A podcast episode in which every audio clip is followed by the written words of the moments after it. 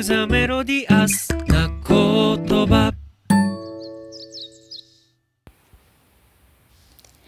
リスクールの皆さん、はじめまして、原巻と申します。えーと本名は原田真紀子というのですが、よければぜひ原巻と覚えて呼んでください。これ私自身はちなみにあの原巻って呼ばれることに何の抵抗もないんですけど、どうも最近呼ぶ方が抵抗があるっていうことをようやく学びました。えー出身はというか今はですね大阪府の豊中市というところに住んでいます。で出身がどこかっていうのがなかなか難しい質問でして私にとっては。というのも生まれたのは兵庫県の尼崎というところなんですけどそこに住んでたのは本当に1年ぐらいでその後もともと両親の出身地だった香川県の高松に引っ越しました。で高松にずっといるかと思いきや小学校中学校は神戸市に住んでまして今のところ私の人生で一番長く一つの町に住んだのが神戸の10年です。でその後ですね中学校まで神戸の普通のまあ中学校行ってたんですけどちょうど1415歳の頃になぜか急に高知県の四万十川に憧れまして、えー高校はですね高知県の当時の西土佐村という四万十川の中流域にある人口が4,000人今はもう3,000人切ってますかね4,000人ぐらいの村に山村留学という形で、親元を離れていきましてそこで3年間過ごしました。この3年間っていうのがあのおそらく私の、えー人生の中では一番小さな町というか小さな村に住んでたことになります。かなりのあの高知の方はよくご存知かもしれませんがあのかなりレベルの高い田舎でして、まあ、例えば例えばなんだろう。スーパーマーケットは一応村に1軒あってでも高校生だったので自転車しかなくてそこまでが片道5キロみたいな道のりをあの走って行ったりして、まあ、5キロで言ったら近いか。あとうん何ですかねあとまあ高校の時のクラスメートは16人1クラス16人しかいなかったりとか本当に小さな小さな村の学校でした。でそこからですね非常に楽しいあの青春時代を過ごさせてもらいましてその後大学は岡山の方に行ってでここでまたちょっと都会になったんですけどさらにですね大学を出た後は、えー就職をすぐにはせずに日本を出てドイツのエアフルトという町に最初住みました。このエアフルトという町は、えー当時で人口が20万人くらいの旧東ドイツの町だったので、外国人はほぼいなくて日本人は本当に私を入れて2人とか3人とかそれぐらいしか住んでないような場所でした。でそこの最初の2年間こうベビーシッターとしてドイツ人の家庭と家族と一緒に住みながらまず語学を覚えてっていうふうなことをしていました。でその後ですね、えーたまたまあの日系の企業で就職先が見つかったのでフランクフルトっていう、まあ、ドイツの比較的大きい町人口でいうと60万人ぐらいですね、まあ、国際都市なんですけど空港があってっていうところに引っ越してそこでまた4年間ほど働いていました。でこの最初の町のエアフルトと2つ目のフランクフルトっていうのは同じドイツでもあのどちらもこう州の州都ではあるんですけど全然外国人にとっては住みやすさが違うというか最初の旧東ドイツだった方はやっぱりこう外国人への偏見も結構強くて特にアジア人なんていうのはあの、まあ、いわゆる、まあ、社会的にうん立場が弱いというかマイノリティみたいなところを経験させてもらいました。で一方でフランクフルトはもう外国人がたくさんいますのでもうあんまりこう違和感なくというか自分が外国人であることをま忘れるとは言わないんですけど非常にあの暮らしやすい街でした。でそこからですね日本の方に帰ってきて、まあ、仕事をどこで探そうかって言った時にあのもともと四国が好きだったのでもう一度高松に、えー住んでた時期で言うと幼稚園の時以来で高松に就職してそこで約4年間ほど住んでました。この高松の人口がだいたい40万人なんですけどもうこの町の規模がですね私はすごく好きでしてもう住んでみて初めて分かったみたいなところはあるんですがもともと土地が平らで自転車であっちこっち行けたりとかあと目の前にとにかく穏やかな海と島が広がっているっていう景色がもう大好きで図書館もサイズがちょうど良かったりこう街のちょっとなんか買い物にするにしてもご飯を食べに行くにしても非常にちょうどいい規模感でで新しく友達もできたりなんかしてもうこれはずっと高松にいたいっていうふうに思っていたんですが、まあ、4年間高松に住んだ後にですねちょっと初めて人生で転勤という仕事の関係で転勤を経験することになって今から約4年前に高松から関西の方に来ました。でもともとはあの今お話ししたようにあっちこっちの町に引っ越して住んでたので正直環境が変わることとか引っ越しっていうのは全然抵抗がなくてむしろ新しい町に行くのは楽しみみたいなことが多かったんですけどこの4年前の転勤で初めて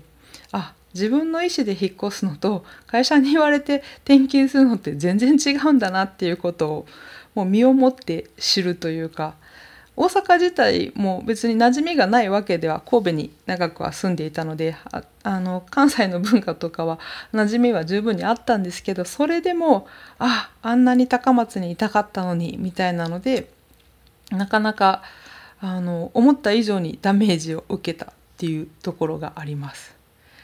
で今の悩みはっていうと実はその問題が解決していませんで、えー、職場で約半年に1回こう事例が出るんですけどそのたんびに自分の電話が鳴るんじゃないかと思ってヒヤヒヤしながらもう事例が出る1週間前とかは最近だいぶ慣れましたけど本当になかなか寝れないみたいなことがあったりしてこの転勤とどうやって付き合っていくのかなっていうところが悩みです。っていうのも、まあ、転勤は仕事上のメリットがあるっていうのは会社にとってメリットがあるっていうのはよく分かってただですね一方でプライベートの生活がこう根こそぎ変えられてしまうみたいな風に感じていますね。そこに抵抗があります。ただじゃあじゃあそこをやめて高松でずっとできる仕事を探せばいいじゃないかっていうのも一つだとは思うんですけど一方でこう今の職場っていうのはえーと、会社でいうと私のキャリアの中では3社目になるんですけどこれまでの職場にはなかった経済的な安定だったりとか、まあ、やいわゆるやりがいみたいなところが得られるっていうのも事実でなのでそのバランスをどうやって取っていったものかなというところをここ4年はずっと考えています。今回リスクールに参加したのもまあそういうわけでこう10代の頃から地方っていうものはあの意識する前から好きだったというか興味があったみたいなところがあってそこにこう自分自身は今でも惹かれ続けているんですけど一方で実際にはこう全国転勤のある会社で働いているっていうところにギャップがあるというふうに感じていてただまあ今回のコロナの後特にかもしれませんがもしかしたらこれからの時代は例えばこう全国転勤しながらもロローカルとつながっているというか、まあ、精神的にどこかなのかこう何かに根を下ろして暮らせるような方法があるんじゃないかなという淡い期待のようなものを抱いています。あとこれはまあ転勤は個人的な話なんですけど、まあ、いわゆる NP メーカーって呼ばれるようなあの全国で同じものを作って売っている会社ですね。で働いてるんですけどこういう企業がそれぞれの地方ときちんとお付き合いしてさせていただいて一緒にうん経済を動かしていくっていうとちょっと大げさかもしれないんですけど一緒にこう共存していく方法みたいなものがもっとないのかなみたいなこともまあ、今まだ全然ペーペーなんですけどふんわりと考えています。なので是非あのリスクールの皆さんとそこにそういったことについてもアイディアのようなことが一緒に考えれたら嬉しいなと思っています。でそんな私が苦手なことなんですけど今回あの参加条件に上がっててドキッとしたんですけど私が苦手なのは人の話を聞くということです。ちょっと言い訳をしますと兄と弟に挟まれてあの3人兄弟の真ん中で育ったので自己主張してなんぼと言いますかあとベースが基本関西なんでまあ人の話を聞くよりついついあの自分の意見を言いたがってしまうというところです。でこれがですね年齢が上がるにつれて致命傷だなっていうことをもう日に日にと言いますか特に年下の人と一緒に話をしている時にあまた自分の悪い癖がというふうに自覚するまでには至ったと思っているんですけどなかなか直せていないので、えー、りすぎている時は是非皆さん止めていただけたらと思います。さて今回の放送時間は、えーと、年齢に反比例ということなので、えー、私は13分を狙っているんですが今11分30秒なのでもうちょっとだけお話をさせていただきたいと思います。えー、他にまだ言ってないこと皆さんに伝えたいこと、うん、そうですね。藤本さんとの出会ったきっかけというか、まあ、一方的になんですけどはえーと、いくつ最初ちょっとはっきりは覚えてないんですけどおそらくあの雑誌の「リス」の第4号ボリューム4号のその名もまさしく「地方がいい」っていうのを読んだ時にもう感動して泣いてしまったと言いますかあのすごいあこんな世界がというか日本の中にこんなところがあるんだっていうのとそういうことを考えてる人がいるんだっていうことに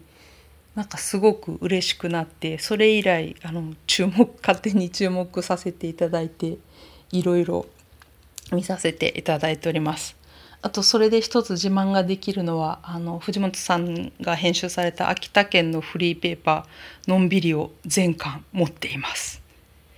というわけで、えー、私の話はこの辺にしたいと思います。以上原田真希子こと原巻でした。